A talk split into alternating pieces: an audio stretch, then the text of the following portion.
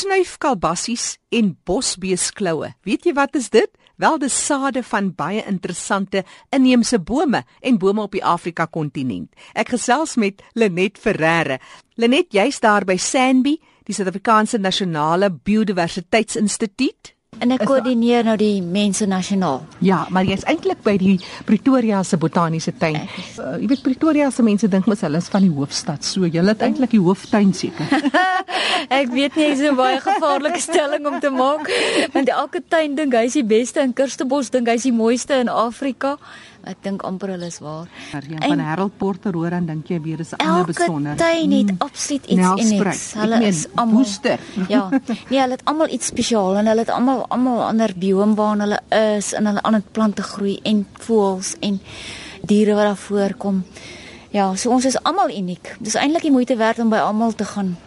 As jy nou by die uh, nasionale botaniese vereniging aansluit, dan kry jy nou 'n uh, ja, 'n kwartaallikse blad en jy kan verniet inkom by al hierdie tuine oh, wat so lekker is. Ja, so enige mense is welkom en dan het hulle baie interessante praatjies, jy het die verskillende takke en die verskillende ehm um, dele, tuine. Soos Vrystaat het 'n tak en ons het 'n Bankenveld tak en hierdie Walter Sisulu tuin het sy spesifieke tak en hulle reël wonderlike uitstappies en mm. uh, mense wat hulle kom toespreek en so mense kan alles deel word daarvan as jy sou wou en die hoofkantoor is in in Kirstenbosch. So as mens gaan op die as 'n Botswana Botanical Society of Southern Africa of die Botaniese Vereniging van Suid-Afrika, gaan hulle op al daai detail Mm. Maar jy kan enige tuin in jou omgewing, julle botaniese tuin sal ja. jou die regte nommers ook ja. kan gee. Elke botaniese tuin sal daai nommers kan. En as as jy nou geen ander detail het om vir jou te gee nie, kan jy ingaan op www.sanbi.org.za. Jy kan die kantoornommers daar skakel ja. en dis nou om deel te word van hierdie lede van die botaniese tuin. Ja. Ek weet ook daar's uh, vrywilligers wat baie goeie werk doen. Net ja. soos jy in Kreur en daai plek ja. het jy veldwagters en die ereveldwagters, ja. het jy hierdie lede wat eintlik hulle ontferm oor die ja, tuine. En hulle doen dit verniet en hulle kom in en hulle kom werk baie. Ek weet waar's baie mense wat hulle lei hulle op en hulle is toergidse byvoorbeeld. Hmm.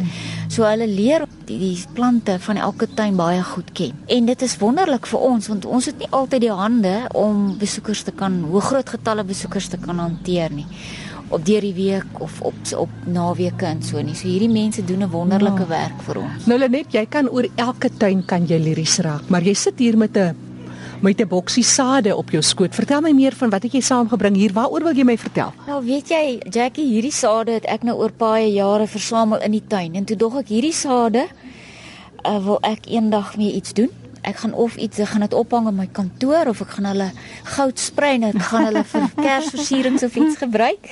Maar ek ek gedink dit is dalk 'n goeie idee want die bome in die Pretoria se botaniese tuin ons staan eintlik bekend as 'n tuin met baie bome. En die ouens wat hierdie goed versamel het, het dit oor baie jare gedoen, van die 1950s en selfs vroeër. Het julle jacarandebome daar binne? Nee, Nee, dit wat daar is is uitgehaal want dit is nie inheems nie. Ja, ja, ja. So julle kan sê julle het 'n reg Suid-Afrikaanse tuin. Nie heeltemal nie. Ons het meeste van die goed wel, soos ek sê daar het manne uh, van die vroeë kurators het byvoorbeeld 'n geweldige um, belangstelling in Madagaskar se plante gehad.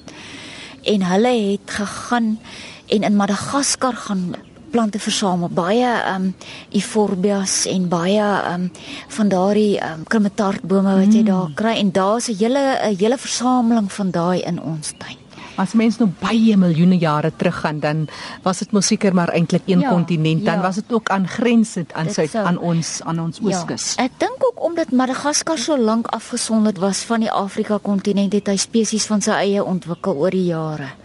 Hulle het 'n groot verskeidenheid, weet ek, um uh krometarte daar.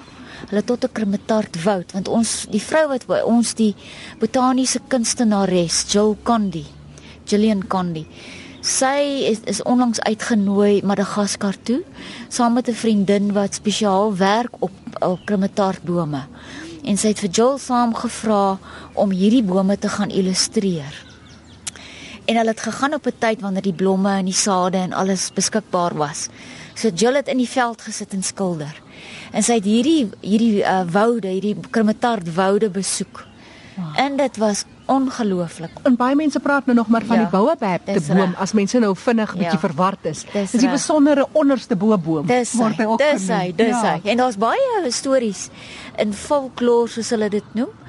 Ehm um, inheemse stories oor die oor die krimmetart. Mm -hmm. Baie noem hom die magical tree of so, ja. So daar's wonderlike stories. En wat ek graag wil doen nog by ons is ek wil 'n storietuin ontwikkel. Want daar is Zulu stories en Xhosa stories. Mm. Inheemse stories wat deur jare deur die vir die ou grootouers aan die kleinkinders vertel word. Mm soos the when leopard uh, didn't have spots and when lion could fly en sulke tipe van ja. titels wat die mooiste mooiste stories kan maak wat mens ja. baie mooi storieborde ook van kan maak. Ek was by 'n kunstefees in Graamsstad ja. en toe het hulle juis 'n storie gehad oor die baobab, die krimatart boom. Ja, ja. Maar niemand het eintlik geweet nie, maar hulle het net geweet hierdie boom is besonder. Ja. Want dit was so mooi hoe hulle geveg het vir ja. ontwikkeling ja. dat hierdie boom nie uitgehaal moet word nie. Ja. So dis seker die tipe stories wat 'n mens kan ja. vir generasies en generasies aanvertel vertel en die groot ding daarvan is soms weet ons nie wat dit is nie, maar hierdie bome is deel van die kultuur. Ja, hulle is deel van die kultuur en daai storie vertelling kultuur hmm. of kan mens amper sê oor erfenis wat ons het moet 'n mens probeer bewaar en dit oordra. Ja, vir ons kinders. Lenet, nou ons het afgedwaal. Jy het my vertel van hierdie pragtige ja. sade. Vertel my oor hierdie ene wat lyk soos 'n sirkeltjie, 'n droë papier met so met haartjies tussenin. Ja. Wat se boom, wat se saad is dit? Dit is die kiaatboom en baie ouens noem hom die saad lyk baie keer soos 'n gebakte eier. So dis die kiaat en hulle gooi op 'n sekere tyd in die jaar so 'n paar so 'n maand of twee terug het hulle hierdie sade in ons parkeerterrein is hulle vol van hierdie kiaatsade en dis die mooiste goed. Dis pragtig. En hulle is redelik sterk, so mense kan eintlik baie met hulle doen. Jy kan tafelversierings maak. Ek promoveer glad nie dat mense goed moet pluk in die tuine nie. Ja, maar dis jy wat in die parkeer aan. Maar in jou eie tuin en ja. jou goedjies wat jy het. Ek kan nou net dink hoe mooi gaan hy goud gespuit lyk. Jy kan. En so met ander woorde, jy kan vir jou 'n inheemse Kersfeesboom skep vir jou kerstafel of vir jou vir jou huis. Want kan jy dink as jy dit aan vislyn inryg ja, en hy beweeg so lekker in die wind, dit so dit sal so ja, mooi lyk. So ek kan amper my my praatjie kan mens amper baseer op 'n inheemse kersboom. Presies soos uit ons bome. Ja, ja. En ja. dan hier het ek 'n ietsiekie wat ek die Afrikaanse naam is die snuifkalbassie. Oh, ja. Dis mooi. Pragtig. So as mens party van hulle het nog saadjies wat jy kan skud. Dis besonder. Ja.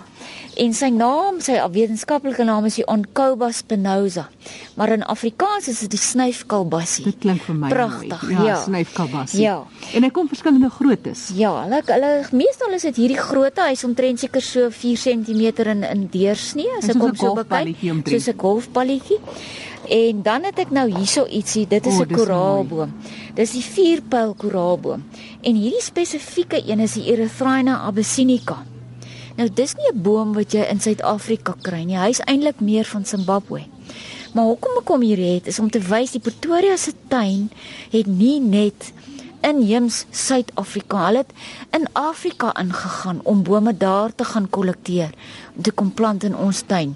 So daar het jy eintlik bome, 'n groot verskeidenheid ja, bome. Maar wil ek byvoeg net, as jy nou praat van Suid-Afrika, dan sit ons mensgemaakte grense. Ja, Zimbabwe is net hier aan die ander kant. Dis die ding, Suidelike so, Afrika. Ja, Suidelike Afrika. En ek weet van ons van ons kremataarte kom deur die hele Afrika ja. voor en ek dink selfs in die Arabiese skiereiland. So mens moet versigtig wees as jy dit gebruik. Maar dis 'n baie mooi boom. Ek kan nogal dink ek gaan 'n pragtige so 'n uh, 'n halsnoertjie maak want hy's al klaar so ja. in 'n half maan vorm. Ja, en ek weet nou die inding is inheemse sade wat hulle gebruik om juweliersware ja, van te maak. Ja. Dis die inding. Nou hoe lyk die saadjie wat binne in hom was? Is hierdie is 'n geel, pragtige ronde geel saadjie soos wat die gewone koraalboom met hierdie mm. rooi saad met die blou met die swart oogie. Hierdie het so helder geel met die so baie mooi. En is so vyf uh, huisies wat hy so ja, in 'n ry het. Ja, vyf huisies. Party is bietjie misvorm, hulle het so bietjie 'n ander vorm. Sien, ja. ja, so dis maar die verskeidenheid van die bome en dit kan ek absoluut beamoen wat prof Braam van Wyk altyd sê. Hy doen altyd 'n boom-identifikasie kursus by ons. Wat hy vir ons sê, jy moet leer om die boom se familie te kan herken. Want dan kan jy oor see gaan saam met 'n groep mense en jy kan na 'n boom wys en sê O, hy behoort aan die koffiefamilie. Dit het al in hierdie en hierdie en hierdie eienskappe. En dan gaan hulle dink jy's verskriklik geleerd want jy ken hierdie bome en jy bly nie eers in daai land nie. Maar dis soos wat hy ons leer is jy moet volgens familie, moet jy hierdie bome klassifiseer en hulle leer ken. Nou hier's nou iets interessant wat vir my verskriklik mooi is. Dit lyk soos 'n ster. Ja, en dis 'n Kaya nyasika. Dit die is die rooi mahonie. En hy's ook van Zimbabwe in Zambië en daai dele. 'n Massiewe groot boom. En dit is sy en dit 'n harde houtagtige saad en as hy oopmaak lyk hy soos 'n blom. O, dis mooi. Ja, is 'n pragtige ding. Um, en dan ehm, binne-in is daar nog uit nou 'n vier ge, gevleelde sade ja. of gevleelde um formasie hier binne-in. Ja, so dis 'n verskriklike mooi ding mooi. om te Kan jy dink hoe mooi gaan hy lyk in 'n op jou tafel? Ja. Hierdie spierwit ja. glinster en glans op jou tafel dit en dit het hierdie natuurlike sade. Dis amper soos 'n normaal, soos 'n kershouer, 'n natuurlike kershouer. Dis pragtig. En dan het ek nou nog hierso ietsie, o, dis die gevleelde sade wat jy gewoonlik maar kry van jou combretums. Hierdie is die varierende boswilg wat ons hom noem. Combretum collinum Nou ja, die die die kombretens is almal hierdie gevleelde sade. Party het baie groter sade, party het baie kleiner sade, maar dit almal hierdie vier gevleelde vlerke kan jy amper sê om deur die wind versprei te word net so 'n mooi dingetjie. So, so jy kan eintlik hierdie goed alles kombineer in 'n verskeidenheid van teksture en mm. groottes en so. Of dit net in 'n bak op die tafel sit ja. en so 'n wonderlike gesprekspit. Dit is so. Mm. So dis net so 'n paar van die goedjies wat ek hier gesien. Daar's ene wat soos 'n ertjie. Hier was 'n hier was 'n ander saadjie wat ek hier gehad het. Dis die Bohemia tomentosa. Nou baie mense, sy Afrikaanse naam is pragtig. Dis die bosbeesklou. En die beesklou kom van die blaar af wat lyk soos 'n bees se klou, soos die poot van 'n bees. Ja, ja. Hy's en, en dit is waar die naam vandaan kom. En uh, baie mense noem hom ook die inheemse hibiscus. O. Ja. O. Want die blom is baie lyk baie soos hibiscus, maar hy ehm um, ja, so dis dit is maar ek hou eintlik meer van die bosbees. Ek hou ook van die bosbees kloue, soos hy eerste ja. naam van die ja. die wat se kalbassie het jy gesê? O, daai hele enetjie is die snuifkalbassie. Snuifkalbassie. dit klink maar vir my baie ja, mooi ja, name. Lenet ja. Ferreira van Sandy wat vertel sy's interpretasiebeampte dis by die botaniese tuin in Pretoria. Het 'n boekie ook daar in Lenet. Wat is daai? Hierdie boekie is maar net een van die voorbeelde wat ons gaan gebruik vir hierdie tuin. Dit is die boomroete wat ons hier in Walter Sisulu tuin het. Hy is so onlangs geopen, so 'n paar maande gelede. Soos so hulle het ook so boomroete soos wat ons in Pretoria het. En mense ja. kan bietjie navraag doen wanneer is daar 'n boomroete en bome bietjie identifiseer en uitken, ja. botaniese name ja. leer en so meer. Hulle kan die boekie vir koop by die ingang en hulle kan self, dis 'n selfbegeleide uh, ding. Wonderlik. Ja. Hier is so nou en dan het hierdie botaniese vereniging het uitstappies wat hulle spesifiek die boomroete doen. Hmm. En dan hulle groep mense en dan vertel hulle want daar's wonderlike stories om elke boom. In die winter veral het ons wonderlike konserte hier ja. by die botaniese tuin. Ons ja. is nou by die Walter Sisulu botaniese tuin. Ja, en veral in Kersebos want hulle het 'n baie baie aktiewe uh, konsertprogram. Ja, soos uh, Pretoria tuin, Nelspruit is ek nie heeltemal seker wat bied hulle aan nie, maar die konsertprogramme word gewoonlik in die wintermaande aangebied. En wat in 'n mooi omgewing kan jy dit doen? Ja, in 'n pragtige omgewing en ook ag net om positief te wees. Bietjie positiewe gedagtes te hê mm. oor. Maar dit is ook 'n belangrike bydrae wat jy lewer. Ja. Die bewustheid eerstens, ja. maar ook die paar sente wat inkom, ja. dit help tog vir iets. Dit is so. Dit al hierdie interpretasiebeamptes, ons is eintlik die storievertellers van die tuine. En ons het elke jaar kom ons by mekaar in 'n ander tuin en ons praat en ons ruil uit en ons ruil idees uit en ons het nuwe idees wat ons wil implementeer en wat werk mm, en mm. wat maak die mense opgewonde en wat kan ons doen om hulle te laat lees want dit is 'n 'n non-captive audience. So jy moet hulle vang met wat jy daar aanbied om hulle te kry om meer te lees en om opgewonde te raak oor die omgewing. Ja, daar's maar sekere resepte wat beproef is en wat ja. wen. Ek dink nou byvoorbeeld aan iets soos om die boomplaatjies op die blome ja. te hê. In deesdae ja. doen jy dit nou onder die boom of ja. waar, maar dit noop jou om te wil gaan lees wat se ou boom. Onder watse boom sit ons hier? Hierdie is is is die um Acacia siberiana. Dis die papierbas. Dis die papier. Hy sê maklik sy kroon kan maklik 25 meter plus span.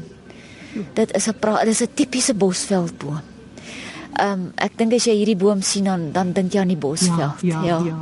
Want jy kan ook sommer die akasie familie ja. kan jy gou-gou uitkyk. Ja, en die papierbas kom van daardie skilveragtige los skilfers wat so op die bas ja. vassit. Ja. Maar ek sien hier kom sulke lang, is dit 'n ander boom wat hier kom was dit deel van ja, die blare? Ja, dit was 'n dit was 'n is 'n is 'n klimplant wat hier in hom ingeklim het, ja. Mm, dit lyk amper of die klimplant nou deel geraak het van ja, die boom, né? Ja. So parasities ja, geraak het ja. of iets. Ag, net is wonderlik. Wel gerus die Pretoria Botaniese Tuin. Ehm um, 0128435071. Sien wat gebeur? Is 843 is 012 die kode 8435071 is die tuinkantoor of gaan gerus op die Sanby webwerf want al die tuine se inligting is daar. En ehm um, as jy daar op die op die hoof webblad is, kan jy klik op 'n spesifieke tuin, op die events wat hulle aanbied, die geskiedenis, uh, die restaurante, die fasiliteite wat hulle het en ook die nuutste goed wat hulle aanbied en selfs navorsing wat gedoen word. So dis baie interessant. Daar's baie op daai webblad. En daai webblad is www.sanbi.org.za. Sanbi staan vir Suid-Afrikaanse Nasionale Biodiversiteitsinstituut, dis sanbi.org.za.